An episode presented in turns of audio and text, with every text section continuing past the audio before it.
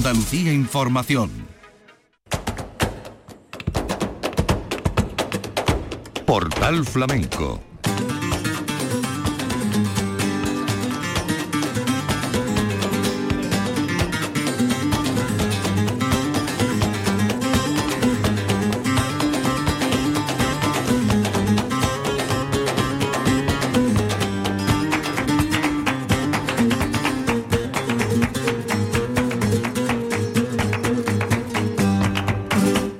la paz de Dios, señoras y señores, sean ustedes bienvenidos a este portal flamenco. Nimes protagonista.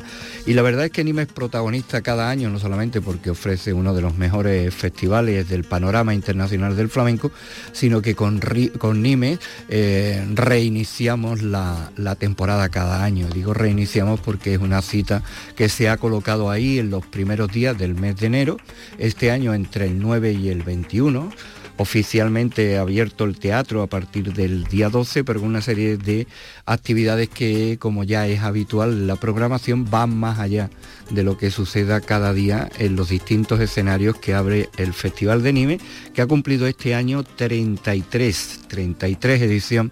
Está muy especial también porque ha estado dedicada a la memoria del fotógrafo desaparecido René Robert, murió eh, de trágica manera el día 18 de enero.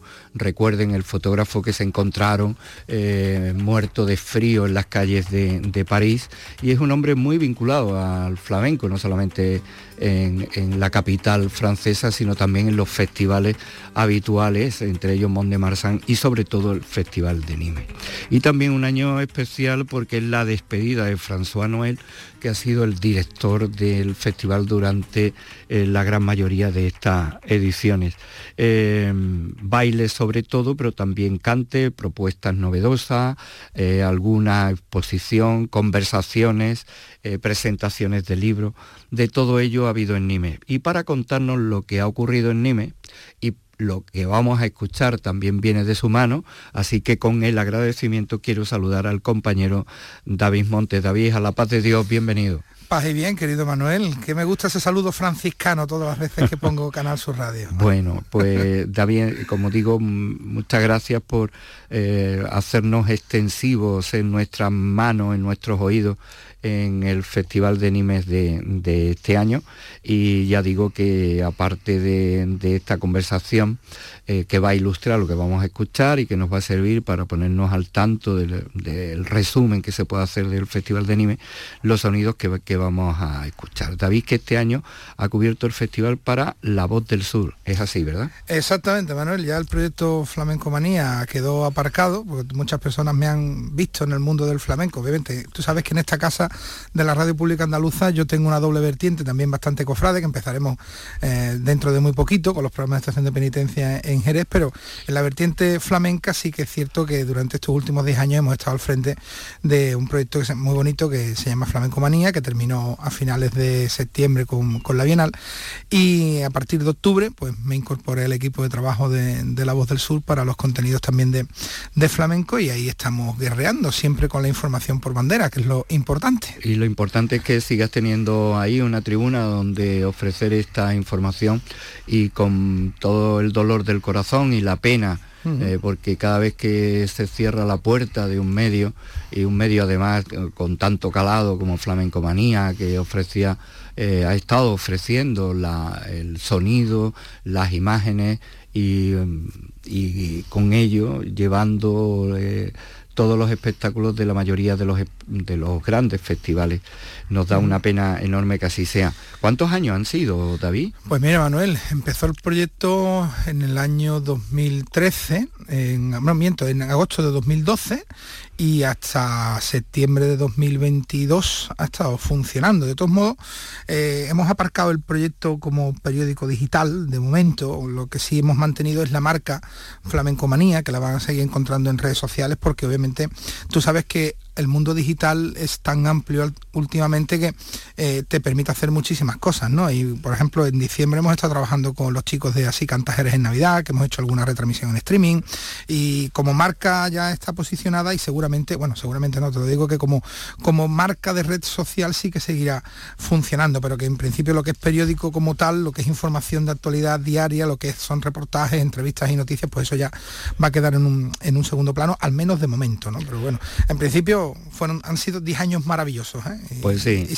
seguirán siendo ahora la voz del sur, seguirán otros, otros tantos más, porque los que tenemos la información en las venas, Manuel, esto nos pica el bicho y hasta que creo que nos, nos vayamos para otro barrio, nos va a seguir funcionando exactamente igual la ilusión y las ganas de hacer las cosas. Bueno, pues nos vamos para el barrio de Nimes y nos vamos, eh, hemos escogido el día 18 de enero ya habían dado el festival y ese día nos encontramos con este concierto de Marina Heredia que tuvo lugar en el Teatro Bernardel Lafont.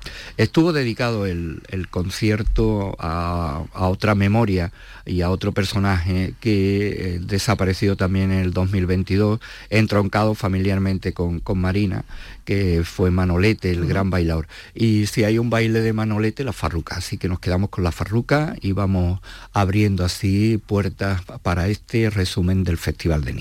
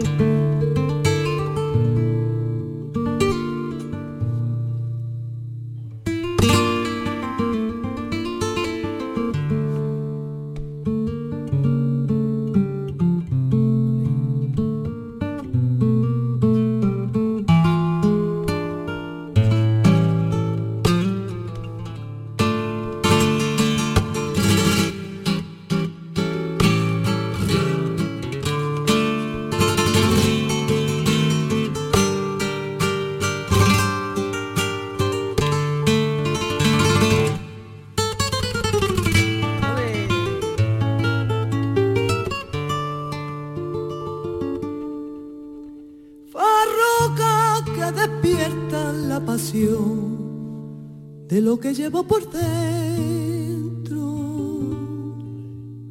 Dibuja y perfila el dolor de la cultura de mi pueblo. Y suena la guitarra y el bordón y me traspasa por dentro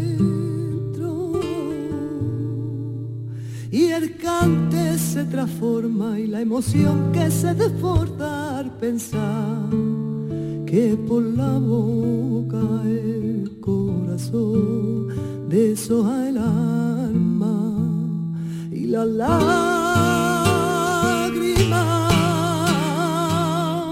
resbala.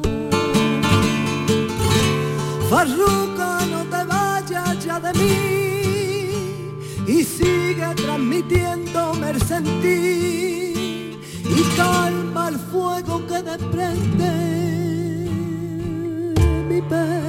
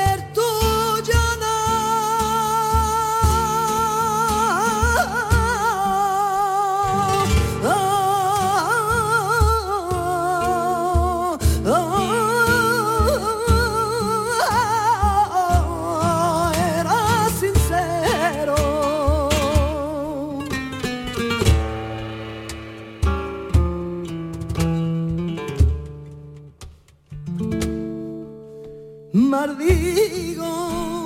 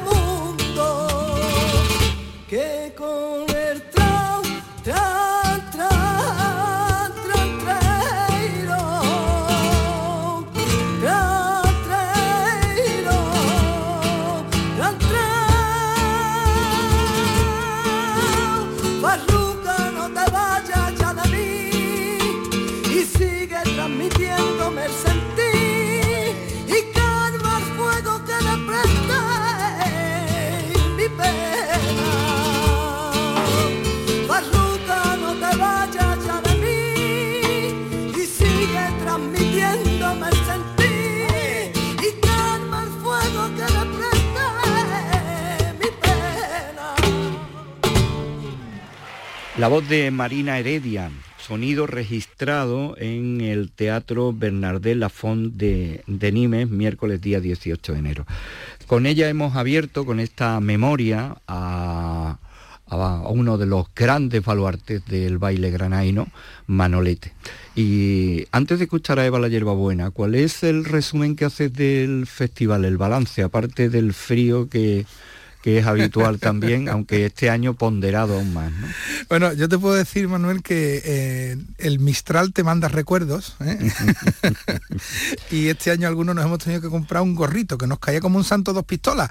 Pero el frío ha sido horroroso este año de nuevo. Pero oye, que en invierno suele hacer frío y nosotros cuando vamos a, a estas tierras francesas con, con tantas ganas de empezar el circuito de grandes formatos anuales, pues la verdad sabemos ya dónde, dónde nos metemos. ¿no? Y el balance que te puedo decir, Manuel, yo qué quieres que te diga, yo le tengo mucho cariño a este festival, pero cuando tú ves que hay más de 15.000 personas que provocan un 95% de ocupación de los espectáculos programados, ya bien sea del flamenco más hondo como el de menos hondo, lo único que te da a las claras es que hay un interés por la cultura exacerbado en una ciudad que dicen que es la más española que tiene Francia. Y una de las sorpresas que me ha llamado muchísimo la atención, porque este año eh, no estábamos centrados en nuestro trabajo eh, en La Voz del Sur hacer, para hacer críticas, sino más como crónica diaria, eh, era la juventud de las personas que asistían al teatro. Eh, ese público joven que tanto estamos echando en falta en, en, muchas salas, en muchos espacios escénicos aquí en no solamente Andalucía, sino también en, España, acudía con interés a propuestas que para ellos eran desconocidas. Y eh, rebuscando un poco, escarbando un poco en la filosofía de cómo se produce esa llegada de ese público a, la cultura, eh, nos decía Chema Blanco, su director, que el director artístico del teatro, y también François Noel, eh, el director de, que este año se ha jubilado, como tú bien has dicho en del programa, que ellos los presupuestos los tienen que dividir en tres partes. Una es para la exposición y exhibición de programación propiamente dicha, otra parte es para la creación artística y otra parte es para la captación de público joven. ¿Tú te imaginas los teatros de Andalucía, ya que estamos hablando aquí en, clave autonómica, donde una parte del presupuesto se destine por muy pequeño que sea el teatro y por muy pequeño que sea la población de, nuestra comunidad autónoma, se destine a esa captación de nuevos públicos, pues me parece, maravilloso. Y es una de las cosas que están haciendo grandes festivales como este, que lleva 33 años funcionando y cada año que pasa, pues, pues mire usted, con una línea y un discurso que el público acoge con un agrado, pero espectacular, Manuel. Es que te queda, hablando en plata en lenguaje actual, te, te queda flipado. Es que además, eh, si analizamos, sencillamente, más que analizar, hacemos las cuentas, quien fue con 20 años al primero de los festivales, ahora tendría 53 años. Exacto. Es decir, que eh, el público es fiel y seguramente, no sé si habrá muchos, pero el público es fiel al Festival de Nimes, además eh, se vende la marca como garantía de que lo que va a ver, eh, sea de la línea vanguardista o clásica, es de primera línea y no sé cuánto habrán aguantado todas las ediciones. Lo que sí es verdad es que un festival en 33 años le da tiempo a, o está necesitado de que eh, las generaciones se vayan sucediendo. Entonces es una magnífica idea lo que sí habrá que ver cuáles son los mecanismos que se pueden utilizar en un país tan distinto como, o aparentemente distinto como es Francia en relación con, nosotros. Lo que sí es cierto que eso, eso es lo que garantiza un festival, la sucesión generacional. ¿no? Claro, y ese relevo, y ese relevo pues hace que se pueda ver con, la mismo, con el mismo entusiasmo y la misma pasión a, a, Marina Heredia, que por cierto te tengo que contar una anécdota. Sabes que Marina Heredia estuvo en la víspera de la huelga general francesa, ¿no? Ah, bueno, bueno, pues el día de la huelga general, en la noche antes, actuó Marina Heredia en el Teatro Bernard de la Font y los pobres, bueno, eh, los pobres te digo, porque es que eh, terminaron de actuar a las 10 de la mañana, a las 10 de la noche, perdón, 10 y poco, y todo el equipo de Marina Heredia, Paquito González, Fita Heredia, Anabel Rivera, eh, Bolita, Pedro Chicote, su todo el equipo de Marina Heredia se tuvo que montar en un coche a las 3 de la mañana para poderse ir por carretera hasta Barcelona y en Barcelona ya en el Prat cada uno coger los vuelos hacia casa. Es decir, para que, para que, para que después digan que la vida del artista es una vida muy sencilla y disoluta. ¿eh? Mm. Estamos hablando de cuatro horas de coche justo terminado un concierto para poder para poderte volver. Pero bueno, eh, dicha, dicha este caso anecdótico, Manuel, lo que te, lo que te venía diciendo es que eh, propuestas como la de Mariana Heredia, que puede ser una propuesta tradicional, porque era un recital de cante de los que vemos en cualquier espectáculo de festival de verano aquí en esta zona donde nosotros nos movemos, cualquier teatro confrontan con pues, propuestas de Luz Arcas La Fármaco, que lleva una estructura de folclore mm, desde un prisma contemporáneo, eh, confronta con eh, Israel Galván y Niño de Elche con Mellizo Doble, o confrontan con propuestas como la de Tomás de Perrate y Miguel Marín Pavón, eh, Árbol, con una propuesta absolutamente mucho más vanguardista. Y, oye, se acogen desde la misma manera, e incluso hay una particularidad, aun cuando al espectador no le ha gustado el espectáculo completo sí que a lo mejor ha salido del teatro indicando que ha habido ciertos fragmentos donde sí se han sentido identificados con lo que estaba pasando en el escenario. Es decir, que no solamente lo miran desde el punto de vista coral o global de lo que han visto, sino que son capaces de inmiscuirse dentro de la minuciosidad del programa de contenidos que se desarrolla. Que eso también es bastante importante a la hora de tener en cuenta una evolución, en este caso de la, del relevo generacional del que estamos hablando. Mire usted, no me ha podido gustar a lo mejor Israel Galván en la segunda parte, pero en la primera me lo he pasado muy bien. Y eso ya me provoca que cuando venga la siguiente vez yo voy a seguir viendo a este artista. Ese discurso es, bastante bonito, es bastante interesante. Muy interesante y además eh, contrasta con eh, esa falsa idea que podemos tener de que el público extranjero eh, no tiene conocimientos del flamenco.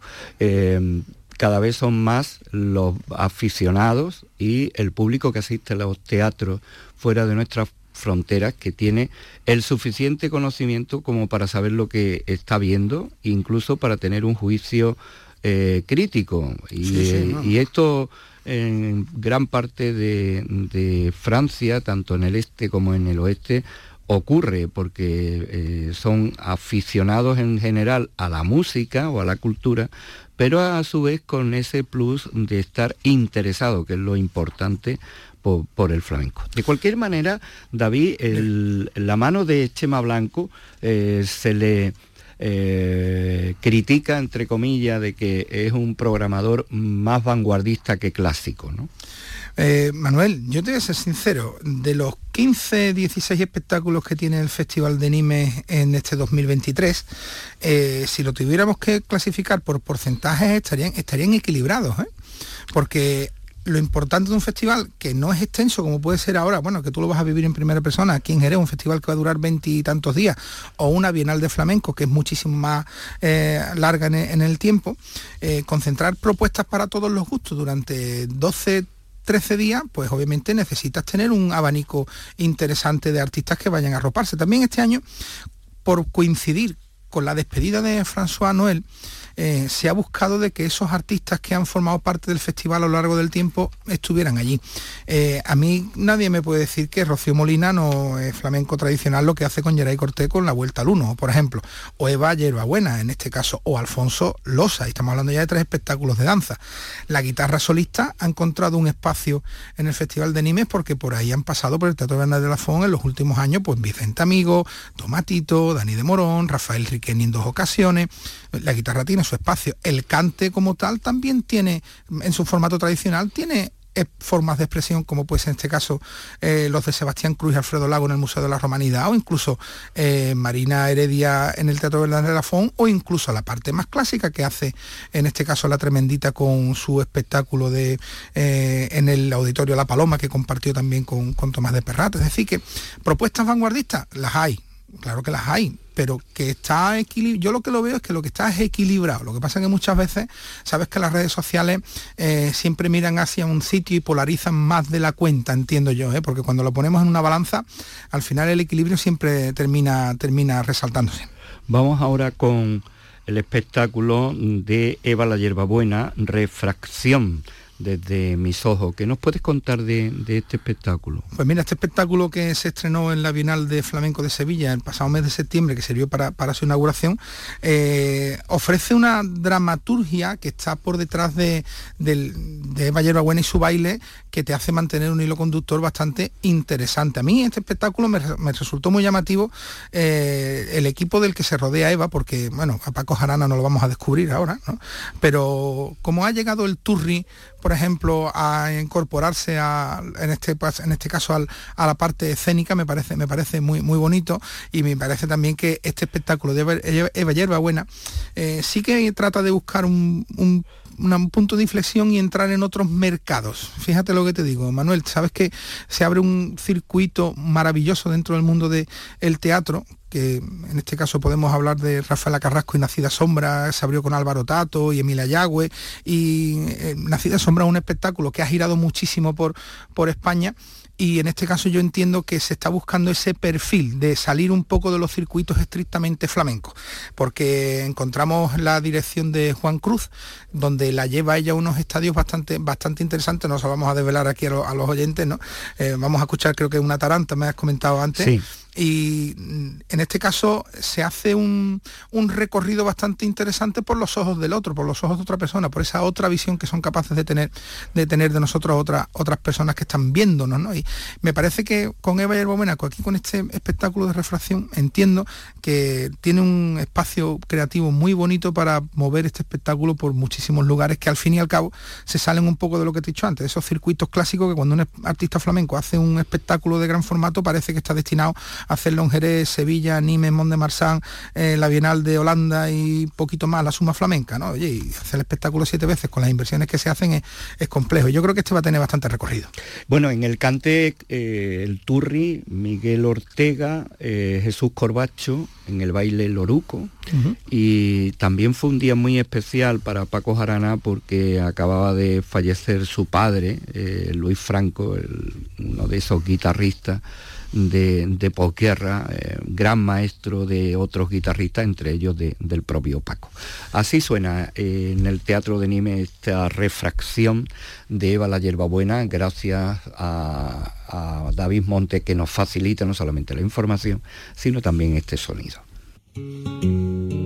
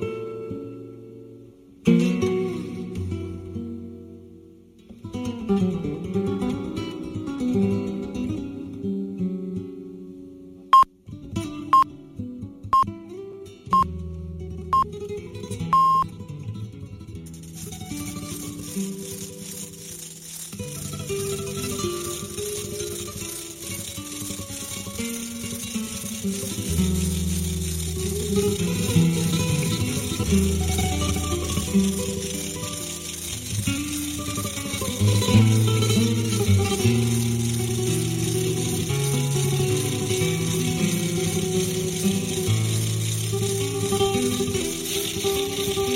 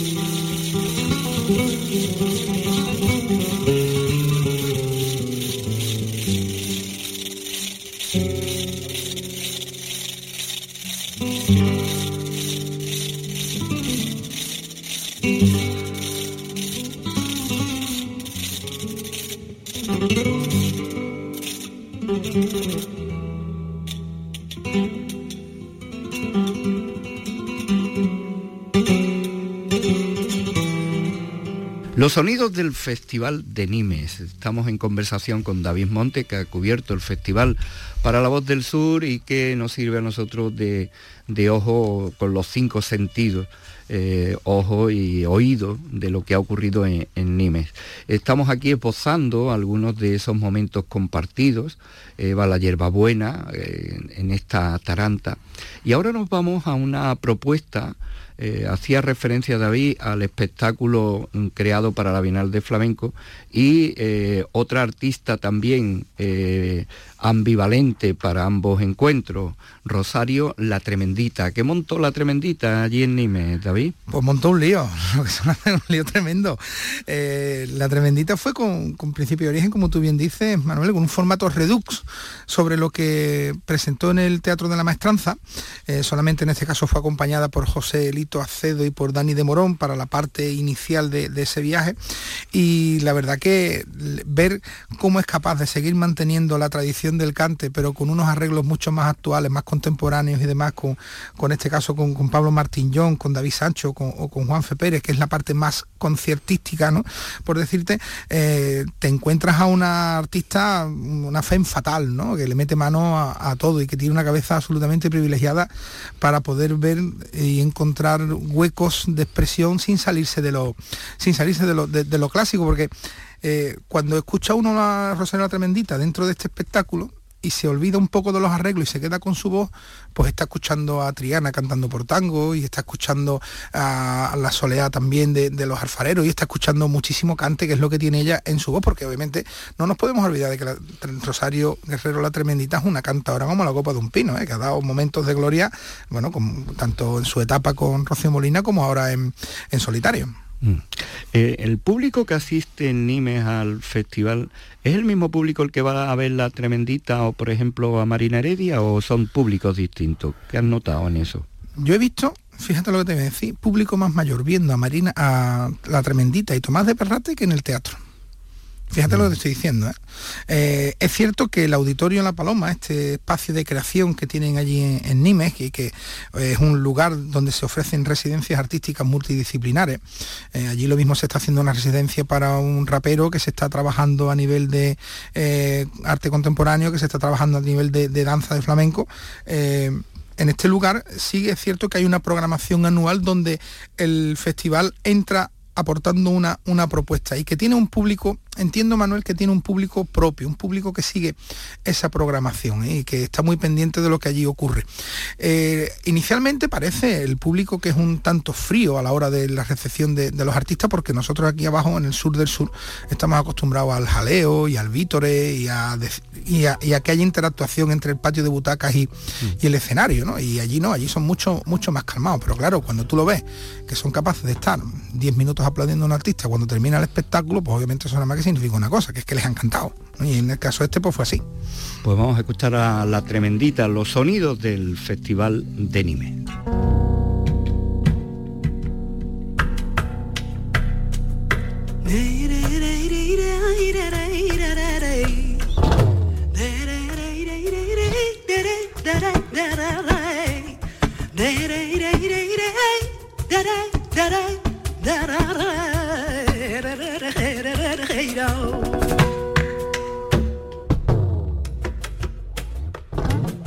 Sueño mentira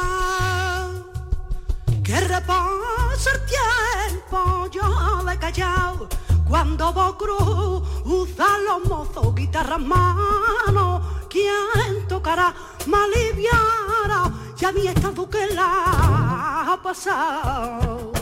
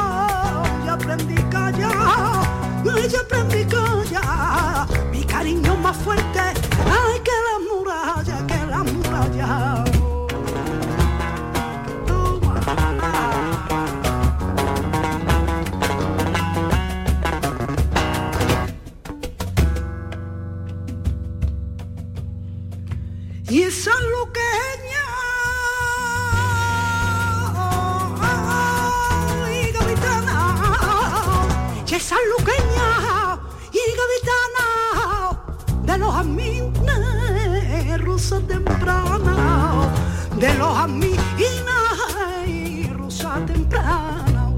Vente conmigo, vente conmigo, vente conmigo, ay vente morena, que viva la alegría fuera las penas. Rosario la Tremendita, en ese escenario de Nimes, uno de los, de los nuevos escenarios abiertos en, el festival, festival que eh, sobre todo nos tiene acostumbrado al auditorio, al Teatro Bernardés Lafont. Eh, también se hacía durante un tiempo en un instituto que a nadie gustaba, eh, pero desde que mm, empezaron a abrir estas otras escenas, pues este es uno de los de los realmente sitios, aparte del Museo Romano, el, el- realmente el Auditorio de la Paloma es un sitio maravilloso, entiendo, ¿no? Moderno, ¿no? ¿Cómo es el auditorio? Sí, el auditorio tiene un corte, un corte, mm, digamos, modernista, ¿eh? no nos olvidemos. Un auditorio que tiene 2.000 butacas, que no, que no es pequeñito, ¿eh? la sala grande tiene 2.000 butacas. Después tienen una sala pequeña donde ya ahí caben otras, que son unas 300 personas y esa sala ya es de pie, esa sala no es, esa sala no es de, no es de butaca. Pero es, en ese auditorio se celebran conciertos de todo tipo durante todo el año y hay una actividad frenética ¿eh? y además es un espacio que tiene la ciudad para destinado exclusivamente para la residencia artística y la creación.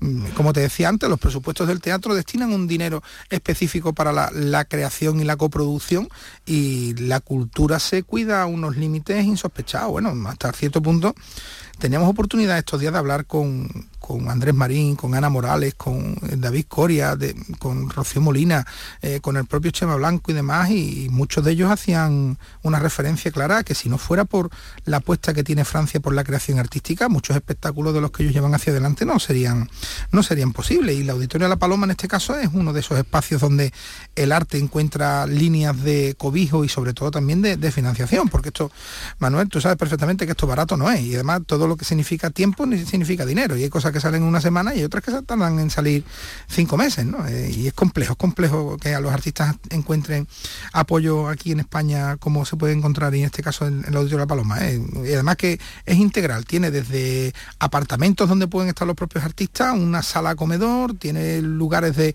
estudio, tiene, y la verdad que es bastante interesante ese, lugar.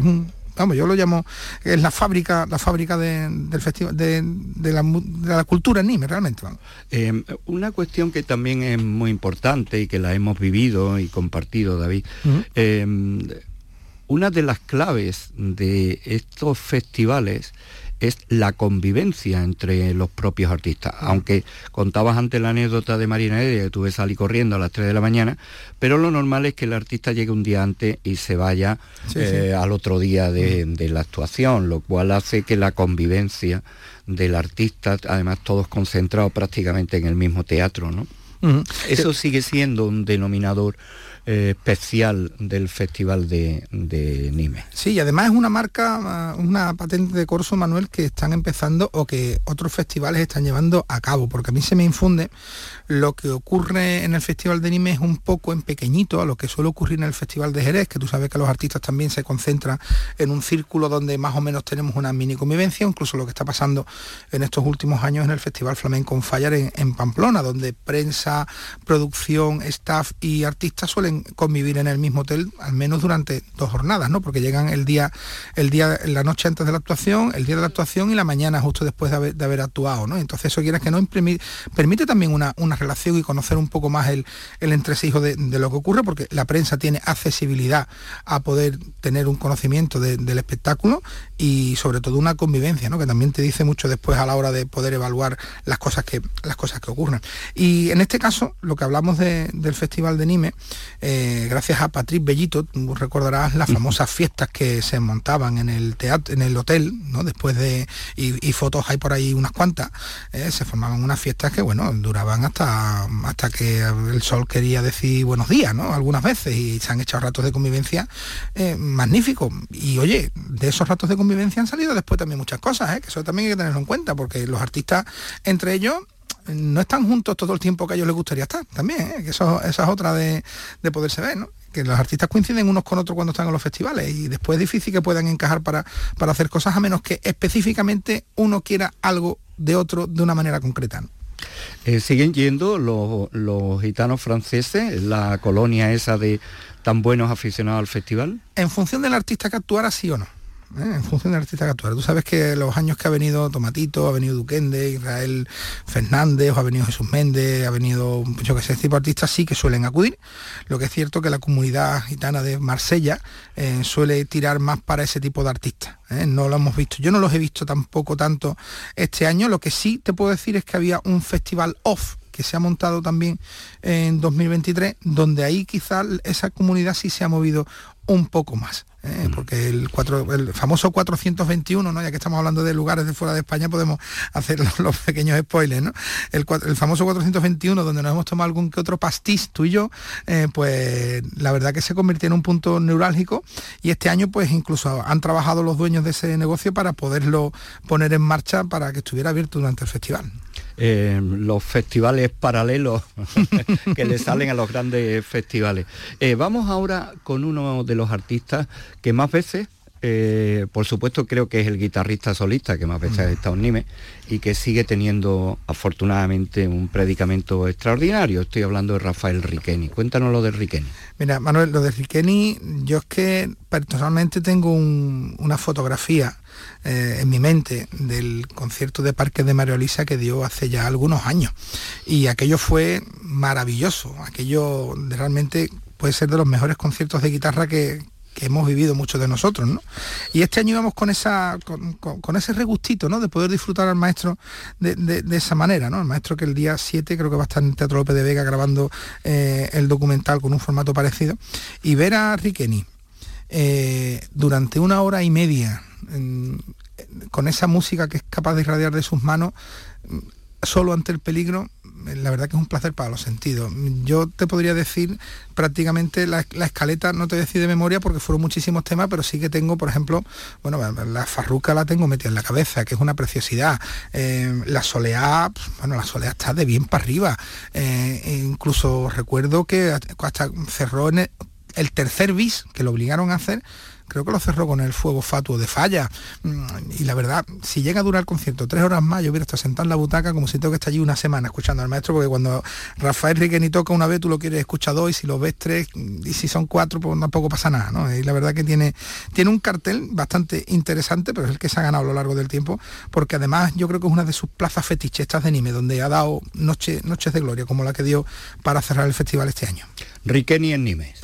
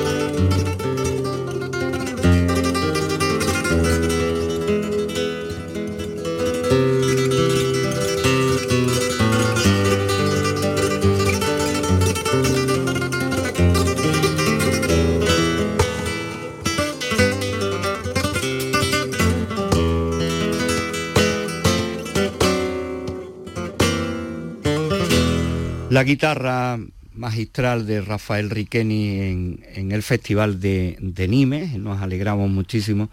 Además ha tomado esa línea de los grandes concertistas, el prácticamente solo, la guitarra suya desnuda, una hora y media de concierto, eh, repasando tantas, tantas piezas como esta soleá clásica suya. Y nos vamos a despedir, David, no tenemos tiempo para mucho más, reiterar el agradecimiento. Nos vamos a ir, eso sí, con, con Alfonso Loza. Ah, Cuéntanos. No, es mala cosa, ¿eh? no es mala cosa. Bueno, uno de los, uno creo que uno de los espectáculos más premiados de los últimos tiempos, ¿no? Porque si no recuerdo mal, en Jerez se llevó el galardón al mejor espectáculo, también el Bienal de Sevilla ha escapado bastante, bastante bien. Y para mí es una suite flamenca, Manuel, donde repasa el baile desde el prisma más tradicional. Antes hablábamos de, del matiz vanguardista o contemporáneo que se le pretendía, o que Chema Blanco pretende darle al, al, festival, pero después te encuentras con propuestas como la de como la de Alfonso Losa, que venía justo después de la de eh, Andrés Marín y, John Maya, eh, que esa sí que era un poco más conceptual y abstracta, y ves el contrapunto que es capaz de ofrecer un festival que tiene un interés de, de poner sobre la mesa propuestas para, para todos los públicos, ¿no? que al fin y al cabo el, fin que tiene como, como, medio de difusión cultural el, propio Teatro Bernardo de la ¿no? Mm, en este caso Alfonso Losa con su flamenco espacio creativo pues ofreció una sesión de técnica y de baile pues a la altura de un artista como él. Venía, venía acompañado en este caso por, por su concha jareño de, su alma y con Sandra Carrasco y Ismael El Bola, que por cierto Ismael El Bola estuvo para comérselo, Manuel. Hizo una eh, hizo una suite de, por bulería recordando a Manuel Molina y otra por Fandango junto a Sandra Carrasco, que la verdad que fueron, fueron maravillosas. ¿eh? Y mira que te estoy hablando a ciega porque no sé qué es lo que tienes preparado ahora, pero, pero eh, eso fue absolutamente maravilloso. Eso nos, lleva al Festival de Jerez, a recordar su actuación en Jerez. Eh, tengo aquí un poquito por soleano, creo que mucho, pero no me quiero ir sin preguntarte por otro artista fetiche también de, de, Nime, ¿no? Sí. Eh, Israel Galván y el niño de Elche. ¿Cómo se lo tomó el público este año? Pues mira, Manuel, el público hicieron la cara en la cruz te voy a ser sincero. ¿eh? Mira, el festival este año presentaba dos estrenos mundiales, uno era el de Javier de la Fuente, el de En Violeta, de Javier de Parra, y otro el de Jim Casey Gray, que el año pasado, por, estar en estado de buena esperanza, no pudo estrenarlo, se ha dejado para este año, que también se cogió la, la sala Odeón, pero en el caso de Israel Galván, tú sabes perfectamente que allí automáticamente tiene un cartel que agota las entradas, nada más salir su nombre eh, a la venta el, ticket. Eso no, no hay problema. Y fue con, con el niño del Che, en ese caso, hacer mellizo doble, eh, como en un claro oscuro, una parte muy blanca y otra parte muy, muy, negra. Eh, y sí es cierto que en la primera nos divertimos bastante con él, porque el niño del Che se centró sobre todo en el poema de este famoso de cuando Pastora levanta los brazos y demás, mm. pues que si no recuerdo mal es de Enrique, uy, bueno, te diré el nombre, te, diré el nombre, ¿eh? tiene eh, centrado el niño del Che y todo, toda su parte vocal y la verdad que Israel Galván está en algún punto está hasta cómico y te diviertes muchísimo viendo, viendo esa obra. Y la otra parte es una parte mucho más oscura, mucho más lúgubre, donde una parte más introspectiva que el público no llegó a entenderla demasiado. Eh, No llegó a entenderla demasiado, incluso hombre, hubo muchísimas personas que, mm, en el orden de 50, 60 personas en el patio butaca que se levantaron porque hubo un pasaje donde que, que creían incluso que el espectáculo había terminado y el espectáculo no había terminado, eh, sino que estaba recordando un momento de crisis personal que tuvo en uno de sus estrenos, eh, donde se quedó inmovilizado en el escenario y claro, como estuvo casi 10 minutos parado, pues la gente arrancó a aplaudir dos veces o tres veces, como si el espectáculo hubiera terminado y la gente se levantó. Que por otro lado yo entiendo que Israel Galván es capaz de estar buscando ese efecto en el público, porque tú muchas veces no sabes qué es lo que pasa por la cabeza de, de- de este ser privilegiado que tenemos, que ha sido capaz de poner a, a los más grandes de la danza a sus pies, ¿no? Ya. Eh, bueno, eh, David, muchísimas gracias eh, por todo. Nos vemos en tu Jerez y vamos a seguir disfrutando de- del Festival de Nieve. Un abrazo. Un abrazo grande.